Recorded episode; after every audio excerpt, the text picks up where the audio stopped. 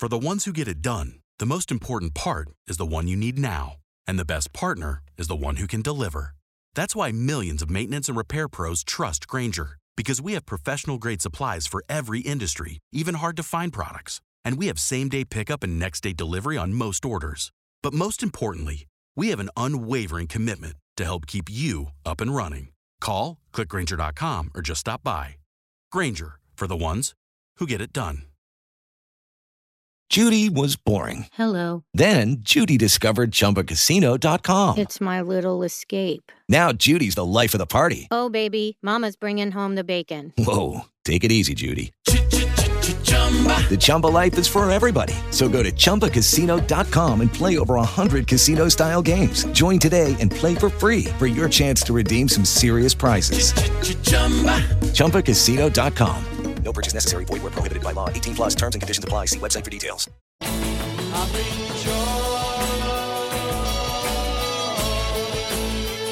Prog Watch. Music that tells a story with your friend and host, Big Tony Rousick, aka Prog Squatch.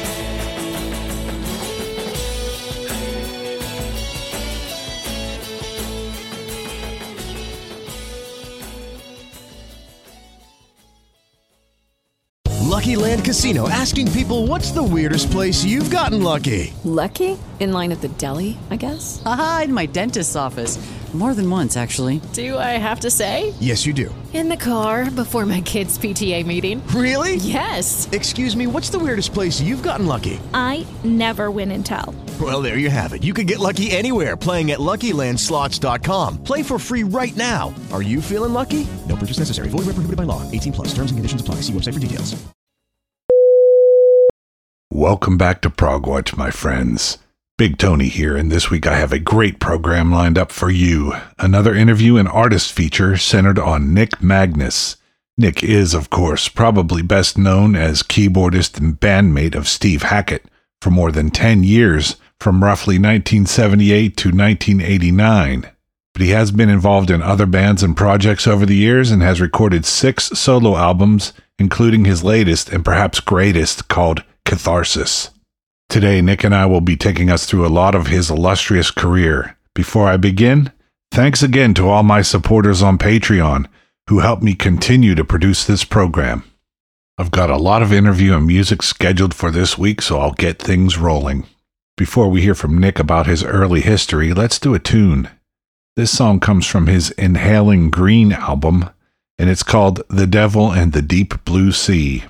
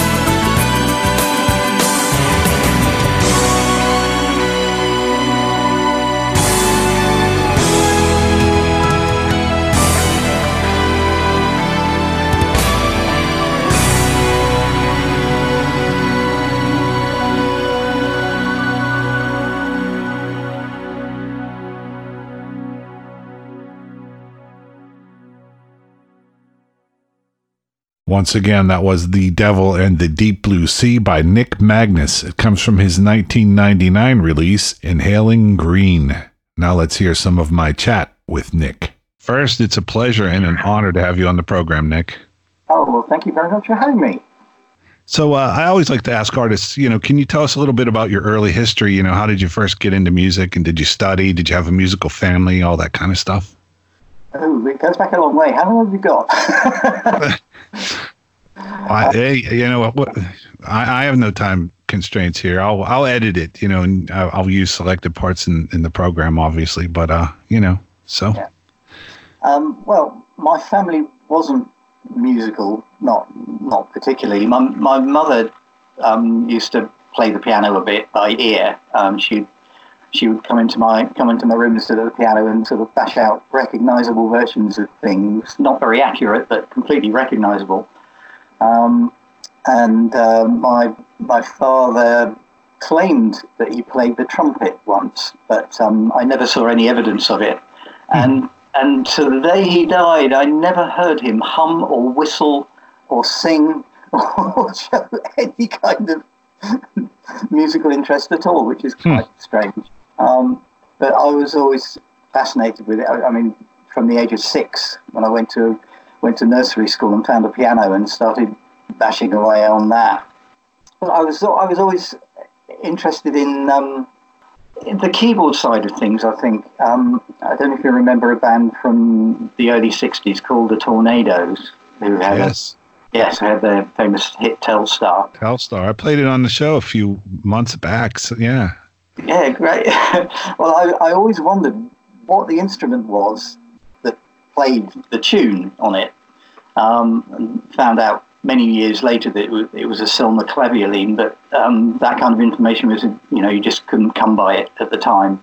So I was left left wondering, but but it kind of triggered off my interest in um, keyboards sounds, which kind of grew in the '60s when you know when the synthesizers started appearing and um, I bought all sorts of synthesizer based records.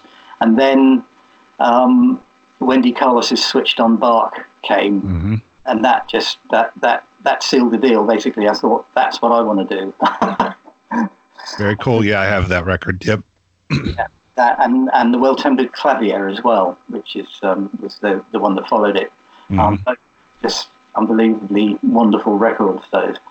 And um, my first school, well, my first band was at school in 1972, um, where we uh, all the other all the other school bands were all playing cover versions of you know standard you know rock and roll classics and stuff, but we were playing stuff like um, uh, um, Yes and King Crimson. We actually were doing versions of Yours Is No Disgrace and In the Court of the Crimson King. awesome, awesome. so, so badly, really, really badly.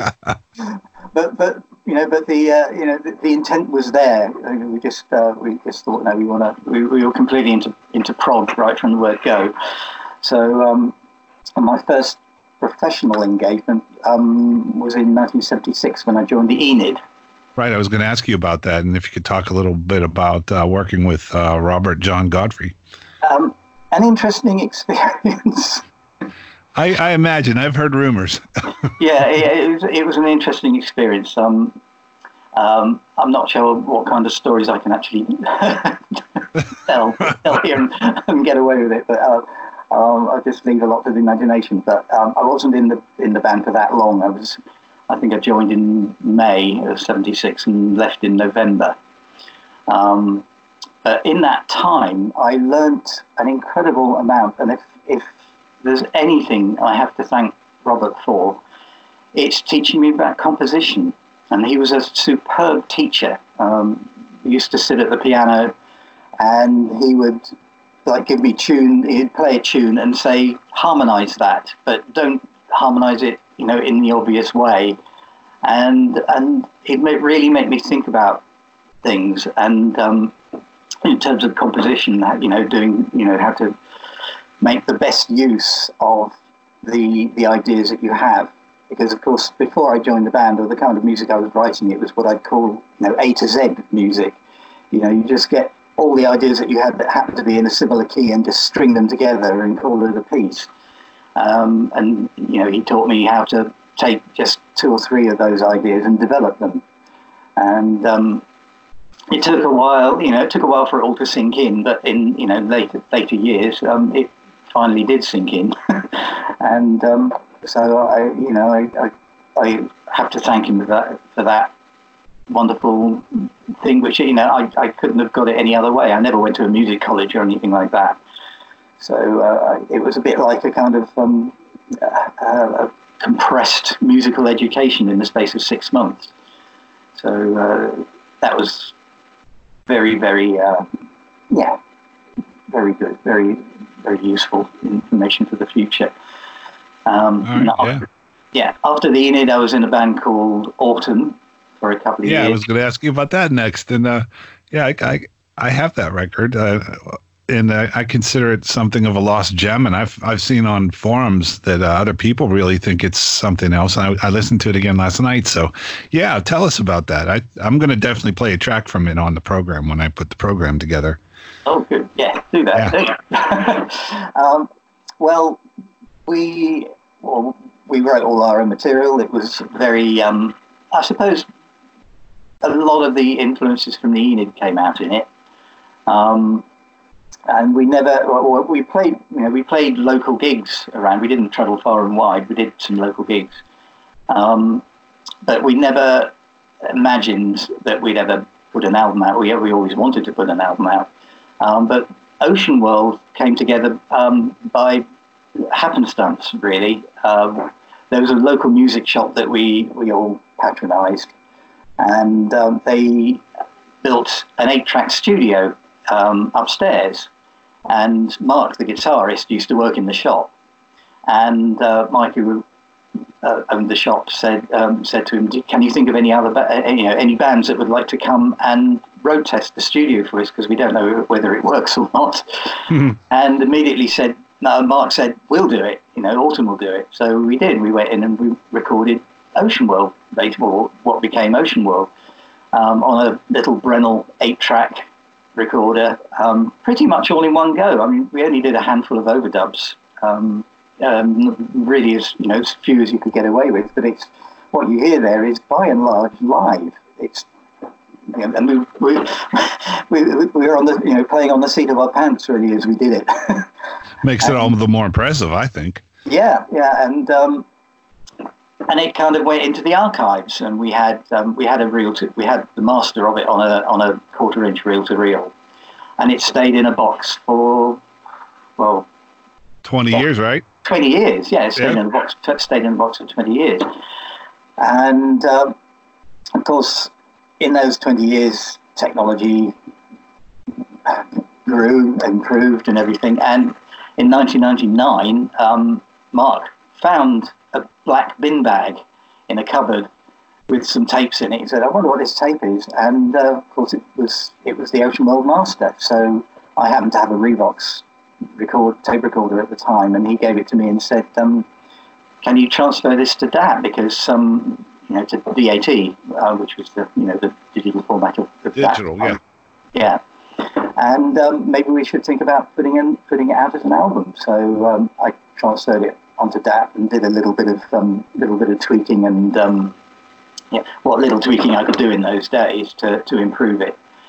And we that's when we stuck it out on the CD. And uh, you know, twenty what was it? Twenty two years after we recorded it. And we last year we released re released it um, again on vinyl. mm. uh, which was something that we'd always wanted. It was, we felt it, it deserved it because if it had come out the, at the original time when we recorded it, that's exactly how it would have been. Right. On vinyl with a gatefold sleeve. So that's what we did. Uh, and I took the opportunity to um, do a bit more remastering on it with, you know, with, um, with all the uh, posh tools that I've got now to, to do that with. Um, that's how it came about. So let's check out a tune from that early band and album, which Nick was talking about in the interview segment. Again, the band was called Autumn, and they recorded one album called Ocean World back in the 70s, but it took roughly 20 years to eventually be released. Anyway, from that album, this is Some Like It Crunchy.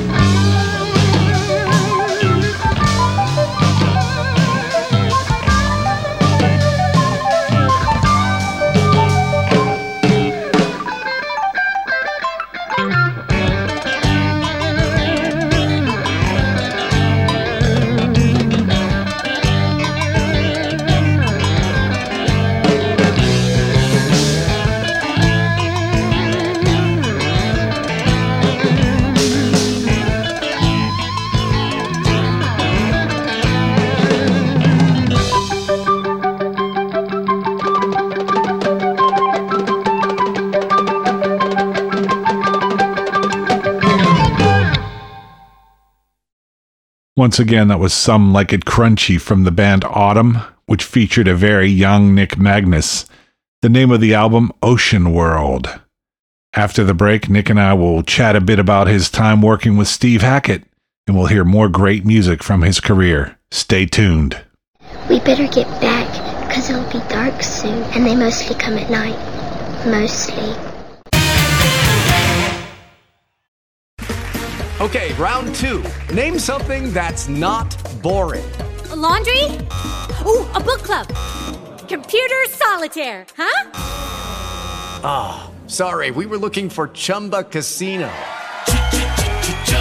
That's right. ChumbaCasino.com has over 100 casino style games. Join today and play for free for your chance to redeem some serious prizes. ChumbaCasino.com. No purchase necessary. Full prohibited by law. 18 plus terms and conditions apply. See website for details. Lucky Land Casino asking people what's the weirdest place you've gotten lucky? Lucky? In line at the deli, I guess? Aha, in my dentist's office. More than once, actually. Do I have to say? Yes, you do. In the car before my kids' PTA meeting. Really? Yes. Excuse me, what's the weirdest place you've gotten lucky? I never win and tell. Well, there you have it. You can get lucky anywhere playing at LuckyLandSlots.com. Play for free right now. Are you feeling lucky? Purchase necessary. Void where prohibited by law. 18 plus. Terms and conditions apply. See website for details. Continuing on with my artist interview and feature program on Nick Magnus. I'm going to play something from his 2004 solo album called Hexameron. This is Seven Hands of Time, which features Steve Hackett on guitar.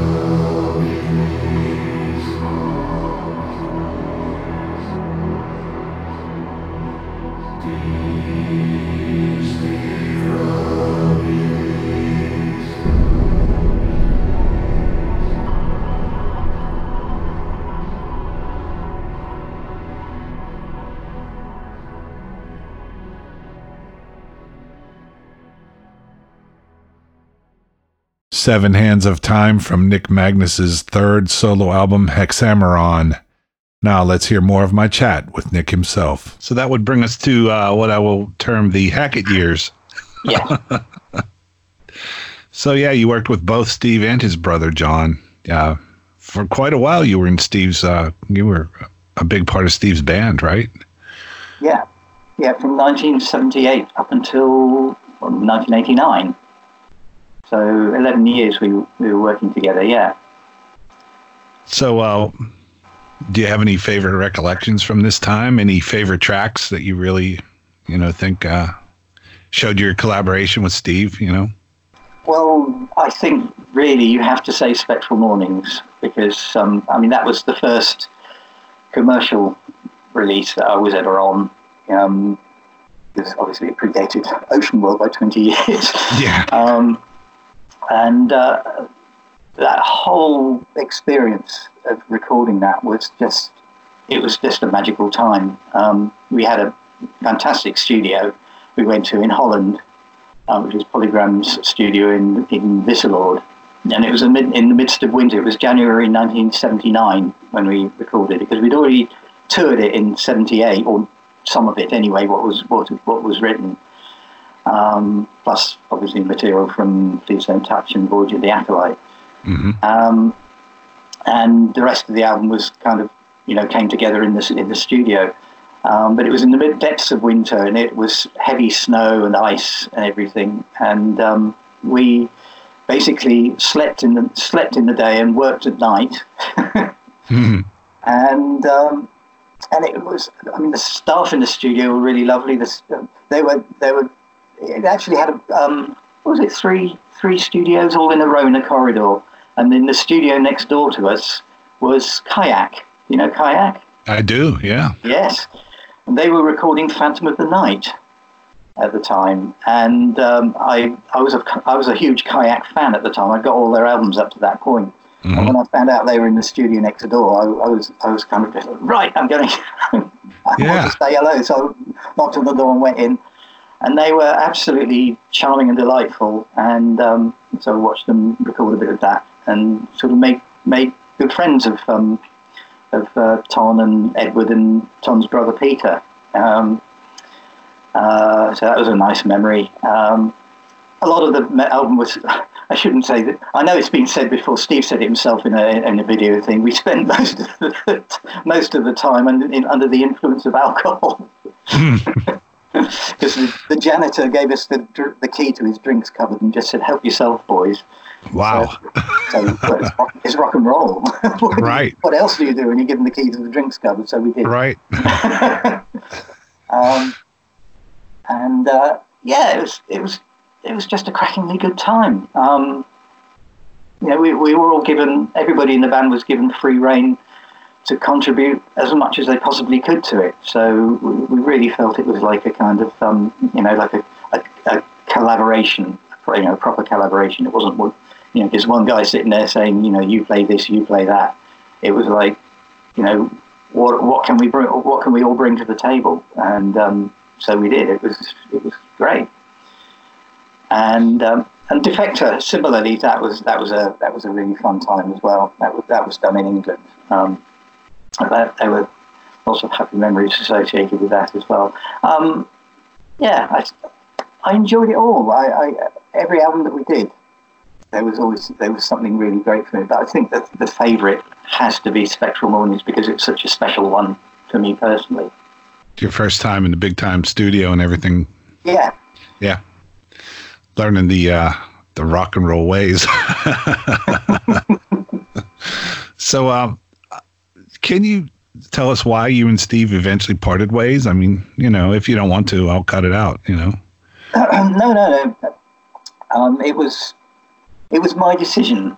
Um, basically, in the end, it was my decision. Um, we, I think, the last proper tour that we did was in 1984. We did the um, the tour we have faces tour, and then after that, um, Steve didn't get much record company support. Basically, um, the uh, uh, the later albums were done on a um, a label called Lamborghini, um, but it was a small label, and there was no. At the time, it was. You know, I think prog rock generally was going through a tough time. Mm-hmm.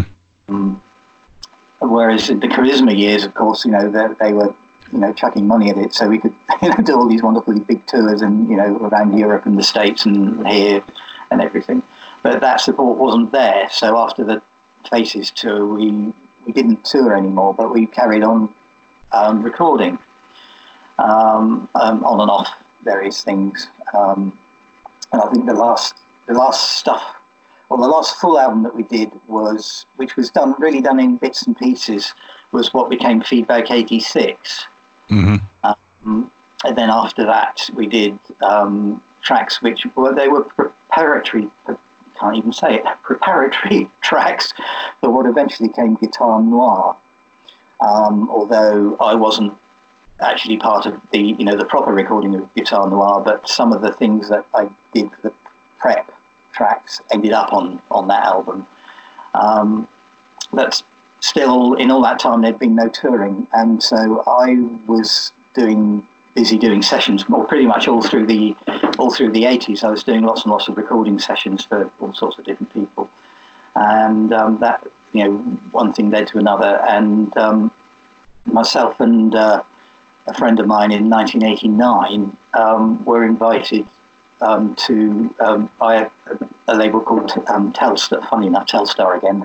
Hmm. uh, uh, Telstar, which was basically it was basically a, a Telstar was an, a, a, label that, that did that largely released cover version albums um, of things that you know would ultimately end up in, in you know the record you know the, the racks in gas stations and things. but uh, they they asked if we'd be interested in recording an album of um, there was did I did I say the name of my friend Chris Cousins. Um, uh, he, the two of us were invited to um, basically do an album of synthesizer cover versions of you know well-known tunes, either you know hit tunes or film themes or whatever. And so we, we did a demo tape for it. They liked it, and they said, "Go ahead and do a whole album." And that became um, a thing called, unsurprisingly, the synthesizer album. Okay. Um, went under the name of Project D, and it was a huge hit. Unsurpri- uh, un- un- no, not unsurprisingly. It was surprisingly, very surprisingly to us. I mean, we couldn't believe it. Um, and uh, it became because it, it suddenly came at a time when recording in your own home studio was suddenly, you know, it was possible to do. The technology was there. We had, you know, we had sequences and DAT machines and stuff, so you could actually record something that was quite, you know, quite commercially possible in the terms of, you know, quality and, and everything. Mm-hmm. So, so we did, we did, a, well, we did a few of those after that. Um, the, the, the, subsequent ones were never quite as, as successful because I think that moment had passed. Um, but it became clear to me that um, it, following a, a, a um, following a, sort of production career was was probably going to be the thing to do. So um, so I embarked on a series of those for um, Telstar and other people. And um, it, was in 1990, beginning of 1990, where Steve called me up and said, we're going to go on the road again. You know, I want to go on the road again. Um, are you up for it? And I thought long and hard about it. And a lot had changed in terms of technology between when we last toured and 1990. Um, because when we last toured, my keyboard rig was um, it was it was a big rig. It was 11 keyboards I had. Mm-hmm. Overkill. mm-hmm. but they, they, they, were, they all had a function. They all had, they, were, they were all necessary. Um, but they were all, you know, analog synthesizers, electromechanical keyboards. There was no MIDI involved. There was nothing. Mm-hmm. There was there was no interconnectivity basically. So, and everything was programmed so that if one keyboard happened to go down, I could fill in instantly on another one. I had a you know a kind of close sound that would that would fit the missing thing. Um, and as as and usually the thing that always went down was the mellotron. yeah, I've heard so, that. I could, so I could fill it. I could fill in for the mellotron on the on the Roland VP330. You know, the vocoder. So I could. So there's always a fill in that you could you could do. Um, but suddenly, I was looking at a, uh, a MIDI um, setup, and I was really fearful that if one thing in the setup went down, the whole setup, would, the whole rig would go. Um, you know, and the one thing I, I just couldn't. Uh, I just couldn't stand the idea of being the, the you know the one aspect that, that ruined the gig basically, mm-hmm. and um, so so I just said to Steve, well, you know, I explained it all to him, and I just said, I, don't think I can handle it technically. I, I, I don't think I don't think I'm up to it. Um, regretfully, I'd like to pass. Besides which, I you know I started on this other kind of this road, and which I'd like to follow. So, uh, and he understood. You know, it was he was perfectly fine with it, um, and um, that was that was really why we parted company. It was it was me wussing out basically. I couldn't. I, I just couldn't. Um, I couldn't see. I couldn't see a way that the technology wouldn't let me down. So um, I didn't want to let him down or anybody else. So uh, I thought the safest thing to do would be to pass. so you guys have remained friends. I, I, know he's been on your your your latter albums. Oh yes, yes, from all on everyone from Hexameron and onwards. Yeah. Yeah. Yeah, and yes, we we we remain extremely good friends ever since. And in fact, you know, um, um, um, Steve and Joe get together with, with me and Dick on a regular basis. We go out for frequent meals and, and that's great. Put the, world, put the, world, to rights. And um, and uh, yeah, and in fact, it was nice to be able to to make an appearance on the um, Genesis Revisited Two album as well. You know, we re-recorded Camino Real. Now let's check out that song that Nick performed with Steve Hackett for Steve's Genesis Revisited 2 album in 2012, the new version of Camino Royale.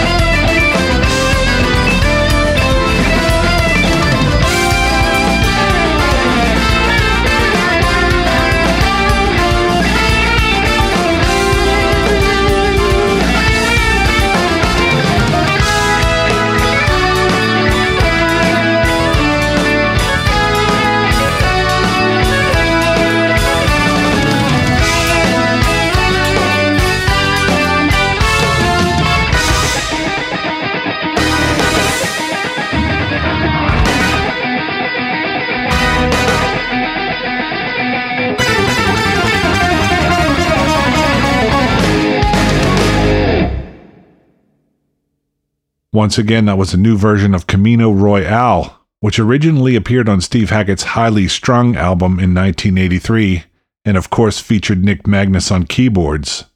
Steve recorded this new version for his Genesis Revisited 2 album and had Nick on the keys once more. After this short break, a bit more of my chat with Nick Magnus and a lot more great music from his most recent solo albums, including his latest, Catharsis. Stay with me.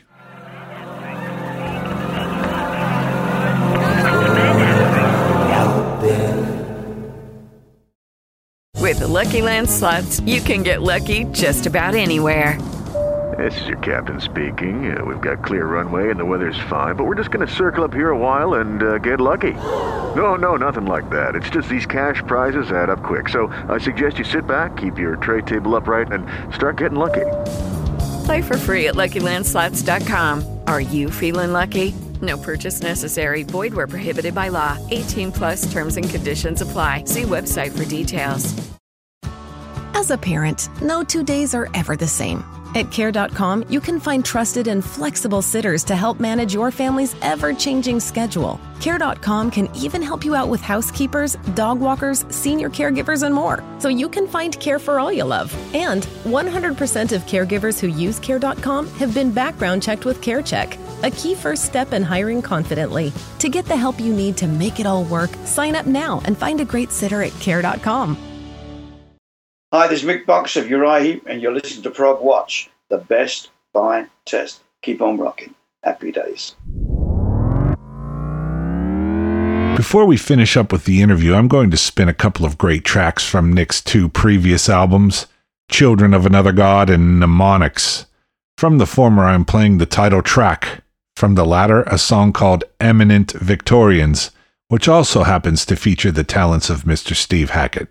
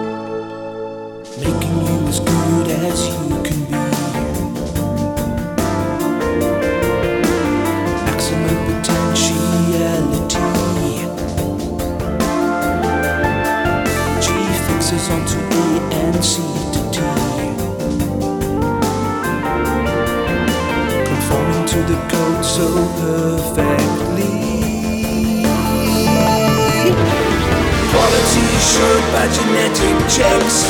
Custom built to military specs. Fit for purpose, judged to be best.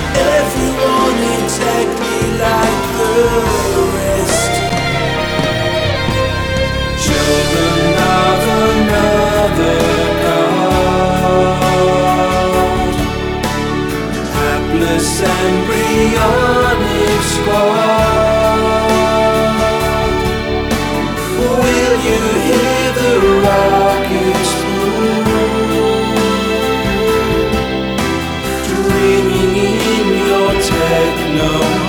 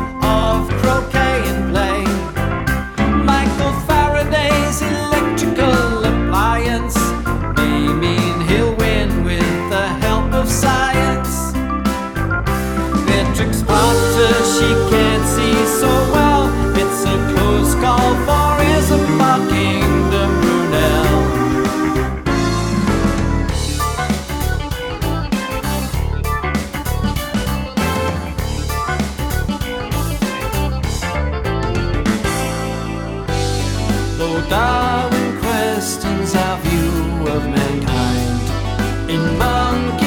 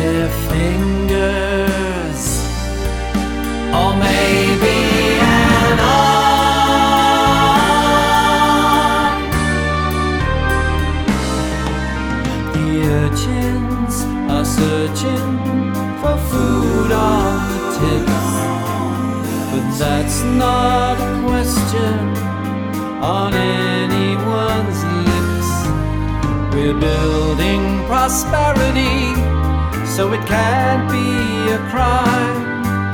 Devouring our children, just like old Father Time.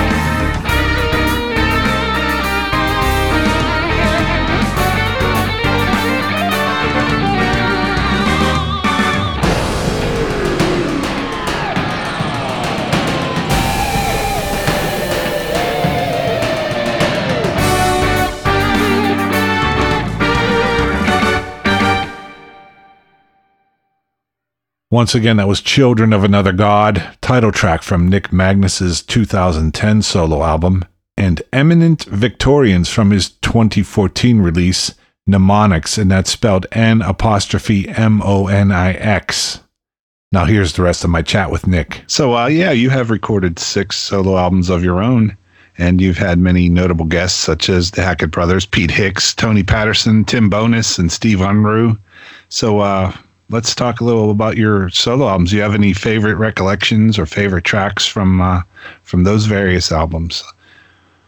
Um, yeah, well, I suppose I, like them It's all. like- yeah, it's like trying to pick your favorite kid. You know, you, It- you- yes, it is. Yeah, It's you can't do it. It's, You know, it's exactly like that. You, you, you can't really do it. I think probably uh, most people would feel the same way that it's the most recent thing that you've done is is always your current favorite. Right. Um, and I'm, I mean, I'm particularly um, fond of Catharsis because, because oh, it's- as it's the most recent. Um, because of all of them, in terms of the concept of the album, um, it's the most personal because you know it's, it's based on personal experience rather than um, rather than anything else. Basically, so you know, so you can put more more of more more of your own emotions and feelings come out in it. Um, so I couldn't, but I couldn't, I couldn't pick a favourite track really. You know, if I pick one, I'd go, oh no, no, no, but I like that one as well. No, oh, no, I Right. like that. As well. You know, So I, I guess there is special meaning in the title. uh, yes. Um, I don't know how much you know about the background of it. Um, not not a whole lot. No, I just know I, lot. I like it, and I think it is probably one of your best works. Personally, I think you've shown a progression over the years. Oh, well, thank you very much. Yeah. It's nice to know. It's nice to know you're getting better. you always, you always really hope that you are getting better. Yeah. Um, yes, catharsis. It's a, it's a double meaning. It's, it's, it's a bit of a pun. The title, um, catharsis, as in a big, you know, a big sort of um, inner kind of um, um, you know, Revelation. revelation, revelation moment. Um, uh, but the uh, the actual track album was inspired by a place where um, Dick and I go on a holiday. Um, well, we have done for the last twelve years.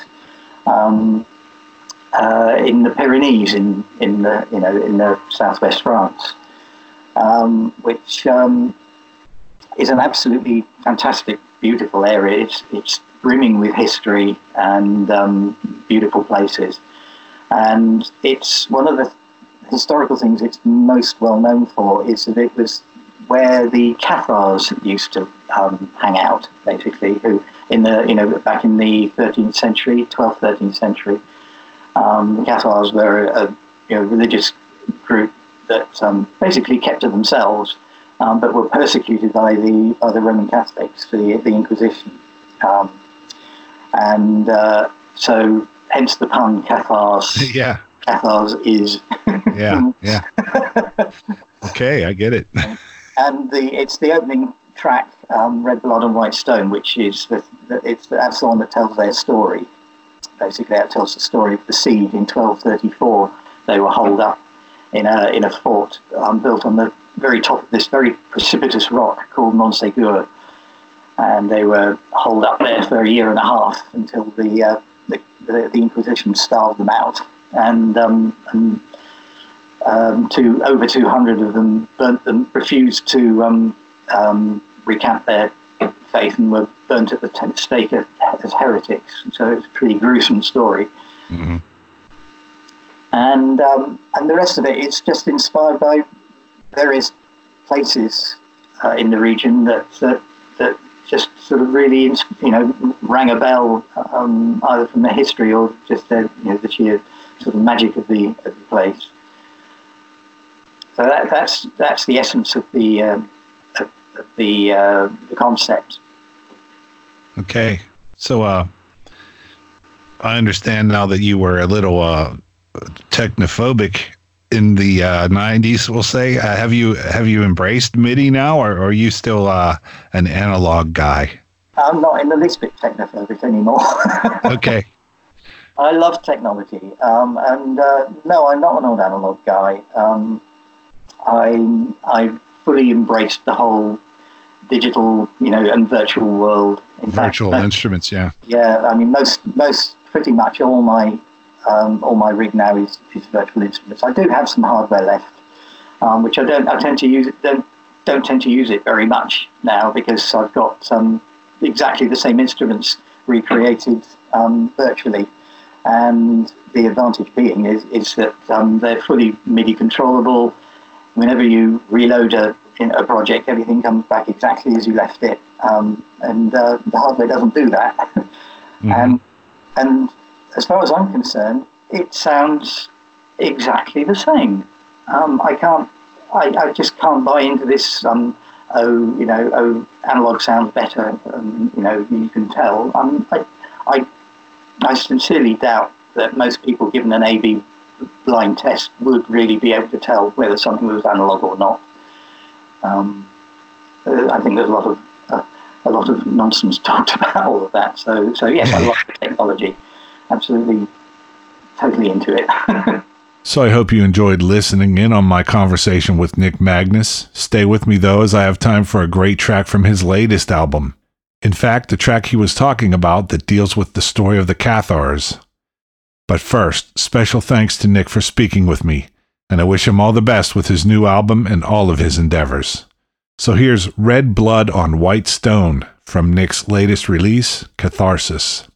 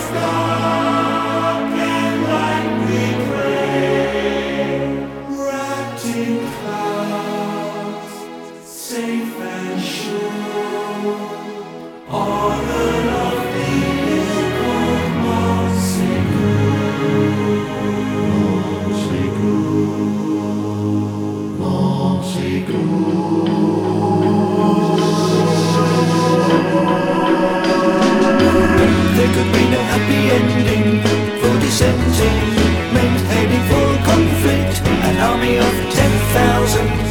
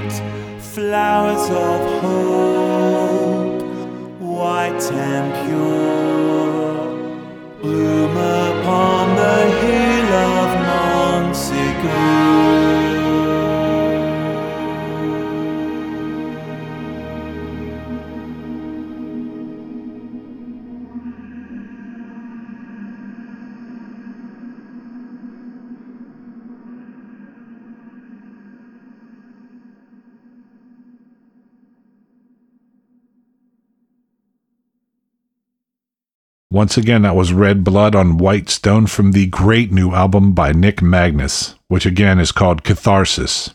If you are interested, I will have links you can follow to find more about that album and Nick's other works when I post this show to my website, progwatch.com.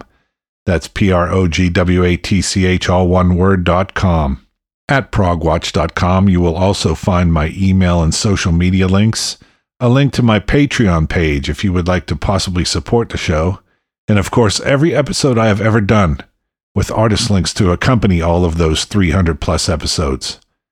And remember, if looking through 300 plus episodes seems a little daunting, you can easily search the website from the top of the homepage. Just look for the little magnifying glass. So thanks for coming along for the ride. Until next time, be well and prog on, my brothers and sisters. Things in life are bad, they can really make you mad. Other things just make you swear and curse. When you're chewing on life's gristle, don't grumble, give a whistle. And this'll help things turn out for the best. And always look on the bright side of life. Always look on the light side of life. If life seems jolly rotten, there's something you've forgotten. and that's to laugh and smile and dance and sing. When you're feeling in the dumps, don't be silly chumps. Just purse your lips and whistle, that's the thing. Always look on the bright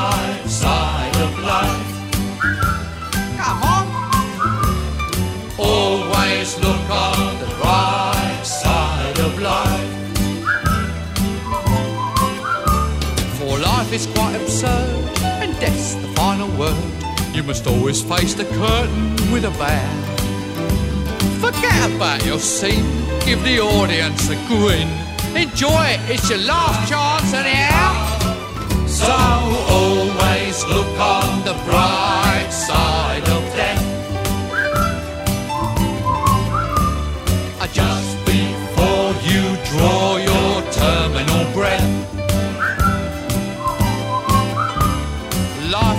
Shit when you look at it. Life's a laugh and death's a joke, it's true. You'll see it's all a show, keep 'em laughing as you go. Just remember that the last laugh is on you. And always look on the bright side of life. Always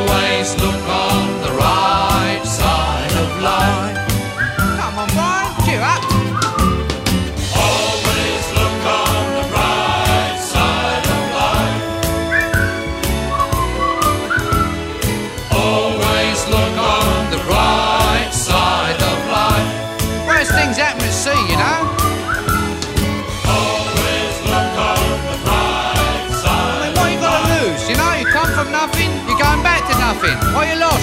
Nothing. on the right.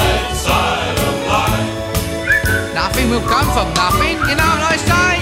Cheer up, you old bugger. Come on, give us a quiz. There you are. See? It's the end of the film. Incidentally, this record's available in the foyer. Some of us got to live as well, you know. Alright, it's a lot.